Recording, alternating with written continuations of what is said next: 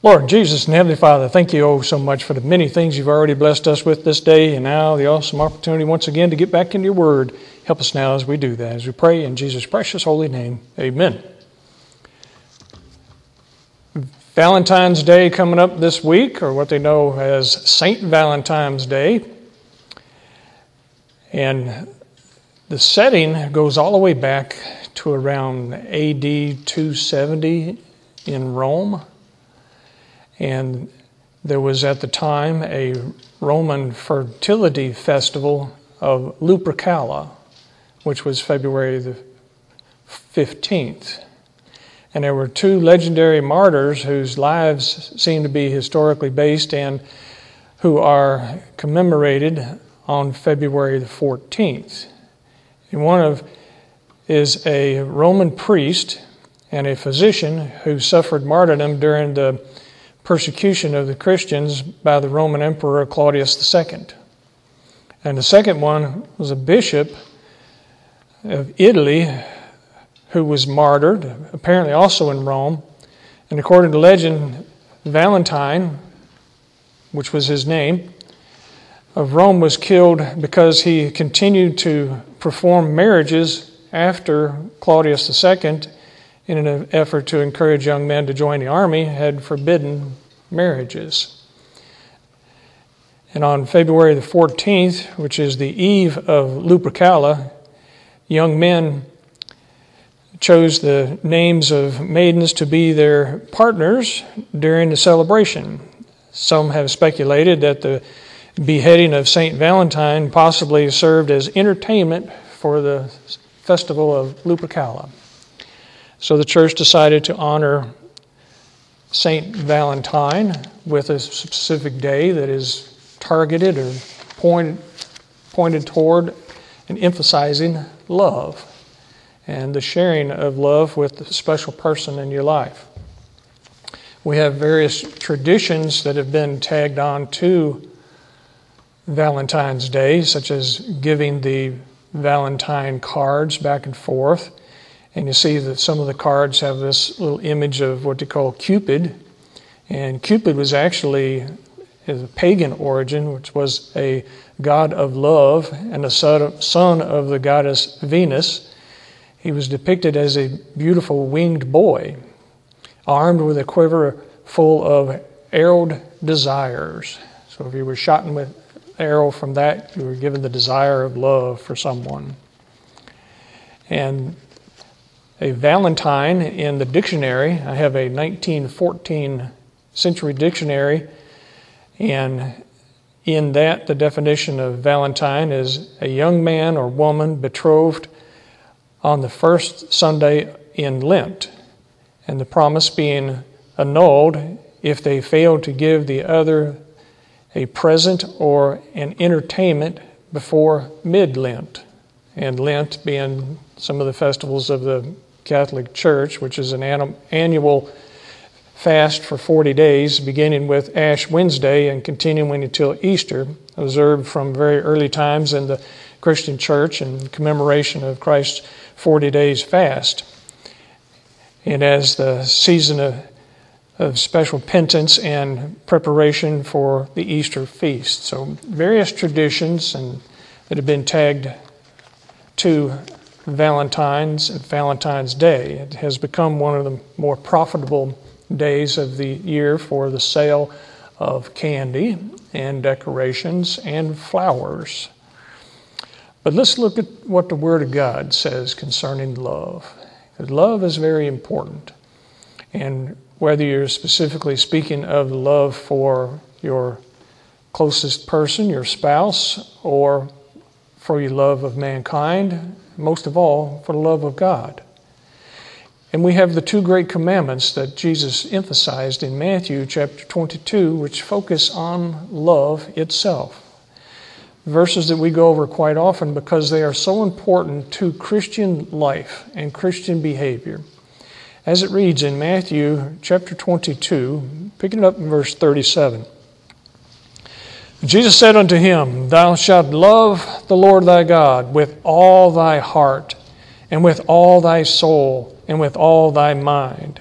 This is the first and great commandment. The second is like unto it Thou shalt love thy neighbor as thyself. On these two commandments hang all the law and the prophets. So if we truly have that kind of love, we'll be tied in with the Heavenly Father in such a way that we will know His perfect will in our lives, and He will give us and fill us with so much love that we will be able to share the love with others out there.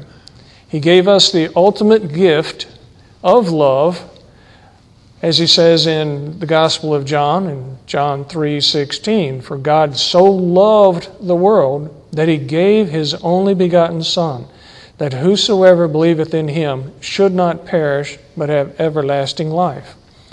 That example of love, that love is so critical, that love is so important, and it's emphasized over and over in the Word of God and tells us to love one another. Love, love, true love, where you're totally devoted, like he emphasized, with all your heart and with all your existence, basically, because he says with your heart, with your soul, and with your mind. So what you feel, what you think about, what you desire, that kind of love. Primarily, first of all, to the Lord, and then to others. And we have given, been given other scriptures, like over in John in chapter 13, concerning love and concerning it being all the way to the point of a commandment that you love. In the New Testament, some of the epistles, we see the word charity used. You look at the definition of the word that is translated as charity, it means a sincere concern for someone else's well being. And that is what true love is a sincere concern for someone else. And in John chapter 13, picking it up in verse 34, the words of the Lord A new commandment I give unto you, that ye love one another, as I have loved you, that ye also love one another. So he'd already given us the commandment of love. Now he's adding some more details to that commandment. As I have loved you. How did he love us? He loved us so much that he was willing to lay down his life for us. Do you have that kind of love for anyone that you would be willing to die for them? That's what we're commanded to, to do and have. Verse 34 again, a new commandment I give unto you, that ye love one another as I have loved you, that ye also love one another. By this shall all men know that ye are my disciples, if ye have love one to another. That kind of love for your fellow brother and, sister in Christ, total concern and love and desire for their well being and he gave us that awesome example, and he gave us that commandment that we should do such. And over in John chapter 15, we see further reference to love. In John chapter 15, let's pick it up in verse 9. As the Father hath loved me, so have I loved you. Continue ye in my love. Notice, in my love, we can be filled with the love of Jesus Christ, just like the filling of the joy that He gives us. And when we have that, it overflows from us into others around us. Verse 9 again, As the Father hath loved me, so have I loved you. Continue ye in my love. If ye keep my commandments, ye shall abide in my love even as I have kept my Father's commandments and abide in his love. Those two commandments that he emphasized earlier to love God basically with all your existence and to love others as yourself. If we truly do that, then we have that kind of relationship that he wants us to have. Verse 11 These things have I spoken unto you, that my joy might remain in you, and that your joy might be full. Are you sad? Are you depressed? Are you weary? If you are sad, depressed, and weary, you're not fulfilling the commandments that He has given us of that kind of love. Because when we truly have that kind of love and concern for someone else, then we're going to be filled with the love of Jesus Christ It's going to overflow from us into others around us. We're going to be filled with a full joyfulness that He can give us. So we need to look, we need to examine is there something going on in our lives which is hampering us from having the kind of joyfulness that we should have? And it can be traced back to a lack of love for someone else or for the Lord. It all goes back to that love.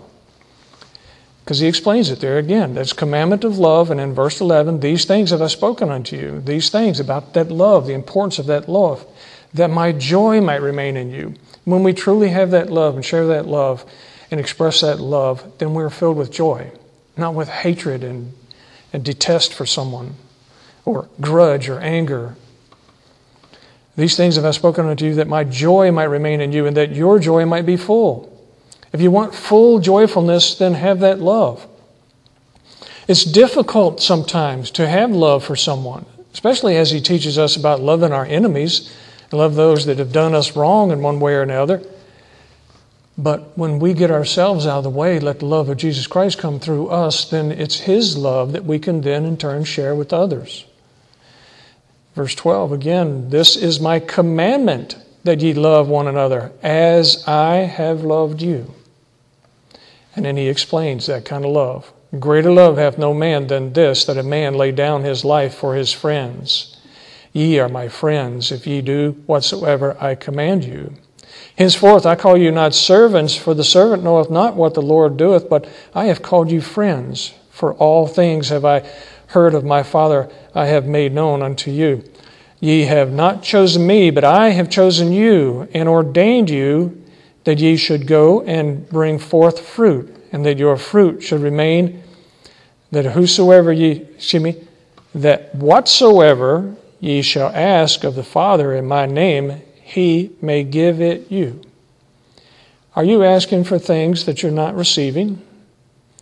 If you are, you are asking amiss, as the word says. You're asking something that is not going to be good for you, not for your benefit, not within the will of the Lord, not in the plan of the Lord, possibly. Or is it because you're lacking the fulfillment of the two commandments to have that kind of love? because it goes back to the qualifier. If you love the Father as you are supposed to, then whatever you ask, you will receive.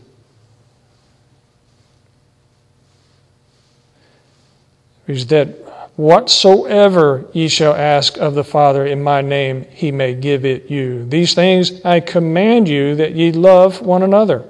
If the world hate you, ye know that it hated me before it hated you. There's a lot of hatred out there for the Christians. They hate us without any cause. Because when looking at us and the expression of love that we have and the sharing of the love that we have, it shows their lack of love and they get jealous, they get angry, they get defensive because it reveals their sin and their lack of love. Therefore, they turn against us.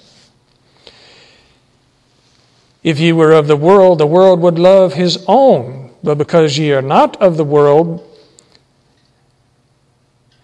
but I have chosen you out of the world, therefore the world hateth you. Not very encouraging to become a Christian when you know when you become a Christian, the world's going to hate you, but at the same time, you ought to be rejoice because the world's going to hate you because you're not like the world. Therefore, rejoice in that and know that it's because you are different. You've been chosen. You are a peculiar people. You are totally different because you're indwelt with the indwelling spirit of the Holy Ghost and He gives us what we need to be able to live a God glorifying life when we truly listen to Him and do what we're supposed to do. And He gives us some guidelines in His Word how we need to share this love, especially how we need to share this love with our closest person to us, our spouse, our loved one. And also in our walk with other Christians. And in Colossians chapter 3, we see an awesome example of a description of the kind of love that we should have. Picking it up in Colossians chapter 3, let's pick it up in verse 16. Let the word of Christ dwell in you richly in all wisdom. That's the core the word of Christ, his recorded word, his taught word that he gives us. Let that be in us. Let us know that and share that. And then teaching and admonishing one another in psalms and hymns. That's why we sing these songs in church. Read spiritual songs, singing with grace in your hearts to the Lord. And whatsoever ye do in word or deed, do all in the name of the Lord Jesus, giving thanks to God and the Father by Him. Everything that we do, we give thanks. We thank Him when we wake up in the morning. We thank Him for another day of opportunities to serve Him. And we thank Him for all the many blessings that He's poured upon us and what He's promised to give us in the future. And you go out throughout the day talking and not stopping that prayer, that communication. Pray without ceasing, it says, all throughout the day, all the way to the point you fall asleep at night. And then he gets into some specifics on this kind of love here in verse 18. Wives, submit yourselves unto your own husbands as it is fit in the Lord. Very complicated, but yet very s- short verse. If you really look at this, Wives, submit yourselves unto your own husbands. It says to your husbands. You don't submit yourselves to any other men, just to your own husband. As it is fit in the Lord. That's the big, complicated part of it. As it is fit in the Lord. That doesn't mean you're just a, a slave to your spouse. That means you obey your spouse in the relationship with the Lord, and always considering that. That if you are told or led to do something that is against the Lord, you are not obligated to submit yourself to such behavior. The Lord set the establishment of the hierarchy, you might say. God is number one and first and utmost, and the Holy Trinity, and then He is in the family. You have the fathers, and mothers, and the children. The father has the spiritual position of being the authority over the household and responsibility of regulating the behavior. And in that, we're supposed to submit in such a way to the desires of the Lord and helping each other understand that and know that.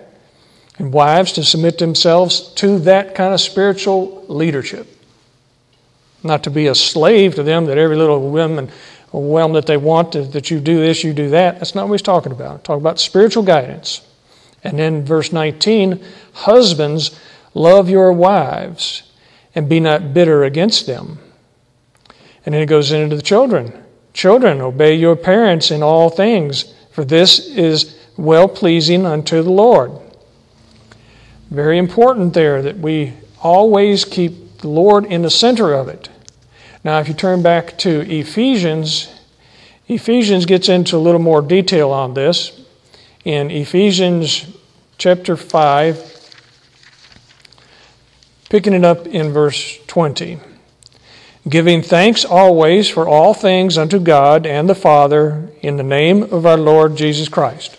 So you always got to be thankful. Be thankful for that relationship, husband and wife relationship, that bringing together, becoming as one. It's precious in the eyes of the Lord. And in verse 21, submitting yourselves one to another. Notice, it isn't just the wife to the husband. Some people just like to take that part and not think about it the other way because he says right here, one to another. That means submitting to each other. Because sometimes in some family settings, the woman has to rise up and become the spiritual leader in that household because the husband might not even be saved yet. Therefore, you have her as the leader, the spiritual leader of the household. Now he gets into some details once again, verse 22. Wives, submit yourselves unto your own husbands as unto the Lord. For the husband is the head of the wife, even as Christ is the head of the church, and he is the Savior of the body. Therefore, as the church is subject unto Christ, so let the wives be to their own husbands in everything. Back to the qualifier in the Lord, under the guidance of the word of the Lord. Husbands, love your wives, even as Christ also loved the church and gave himself for it. So the, lo- the love that the husbands are to have for the wives is to the point of willing to lay down their life for that person. To totally love someone more than you even love yourself. To know that they're, been a, they're more important than you yourself as a husband toward a wife, to love that wife to the point willing to lay down your life for that individual. Read verse 25 again. Husbands, love your wives, even as Christ also loved the church and gave himself for it, that he might sanctify and cleanse it with the washing of water by the word, that he might present it to himself a glorious church, not having spot or wrinkle or any such thing, but that it should be holy and without blemish. So ought men to love their wives as their own bodies. He that loveth his wife loveth himself. For no man ever had yet hated his own flesh, but nourisheth and cherisheth it, even as the Lord the church. That's the guidelines that we have there. And then go on over to chapter 6, in verse 1 through 4, we see how this expands to the children.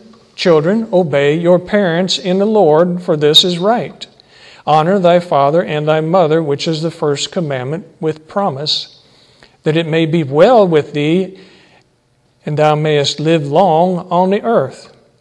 And ye fathers, provoke not your children to wrath, but bring them up in the nurture and admonition of the Lord. You see, when your family starts to expand and you have the children and so forth, it goes back once again to the responsibility of the husband to make sure he's a spiritual leader and to help those children to know how to behave and to love God, number one, and to others as themselves, and a proper relationship within the family.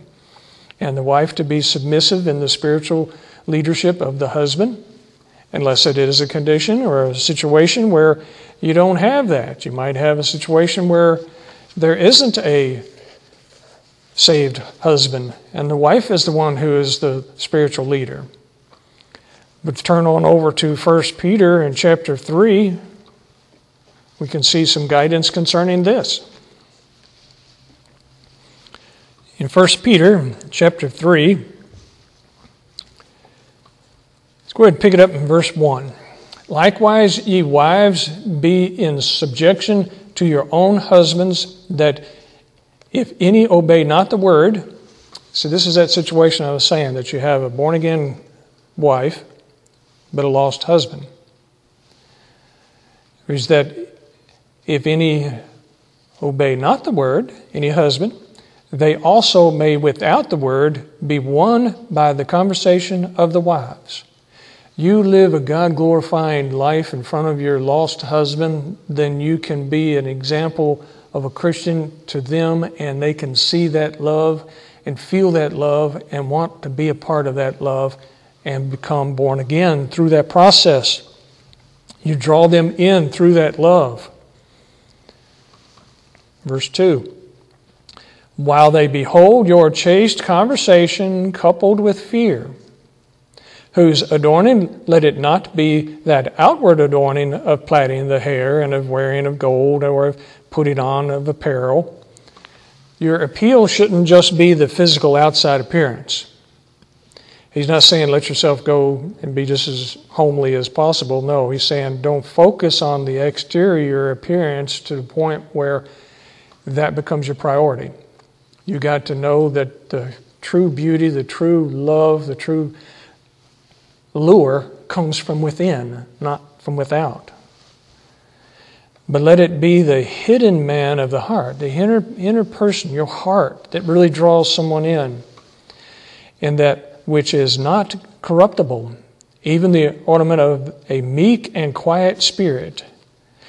Meek and meekness, when it's used in the Word of God, is speaking of power under control the power of influence that someone can have on someone else. That's what it's speaking of when you see the word meek.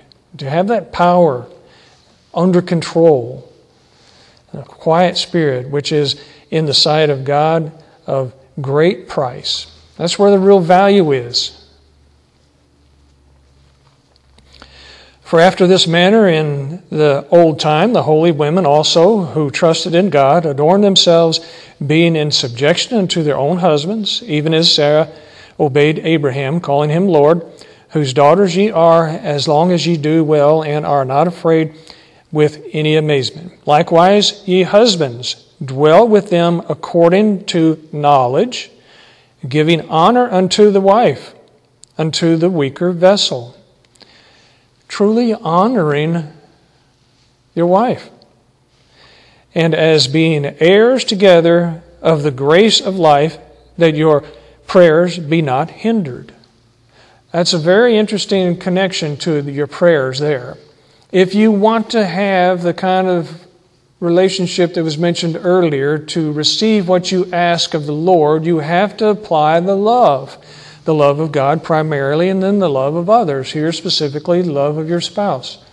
To love your husbands, love your wives, and then your prayers are not hindered.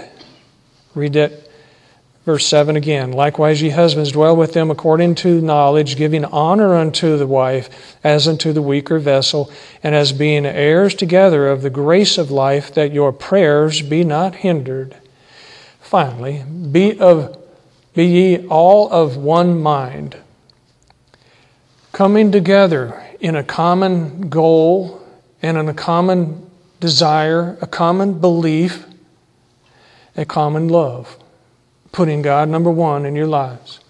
Finally, be ye all of one mind, having compassion one of another, love as brethren, be pitiful, be courteous, not rendering evil for evil.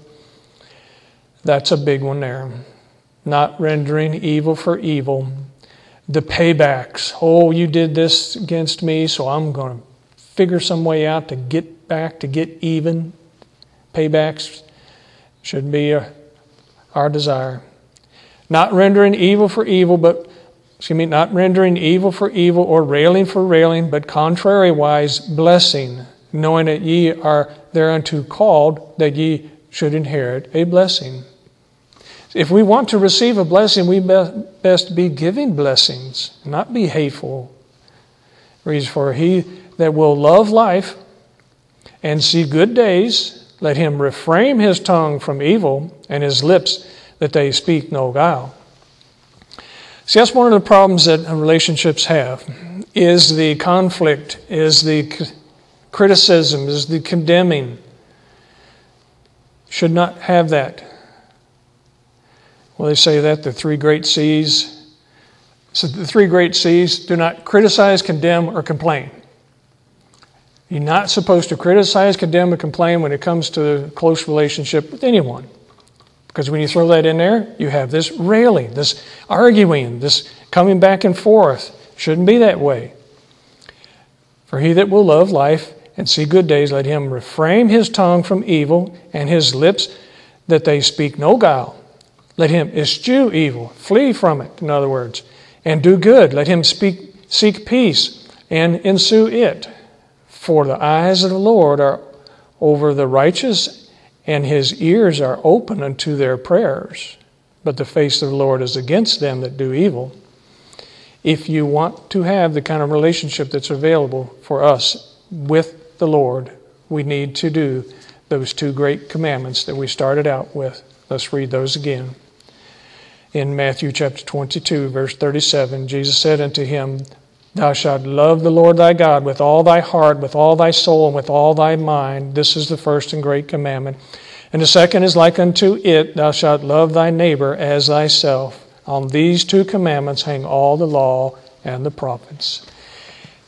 Receive the love, share the love, have the love, and in Valentine's Day and every single day, take a special time, a special moment to truly point out your love for the closest person that is to you in your relationship, the closest person around you, and ultimately your love for the Lord.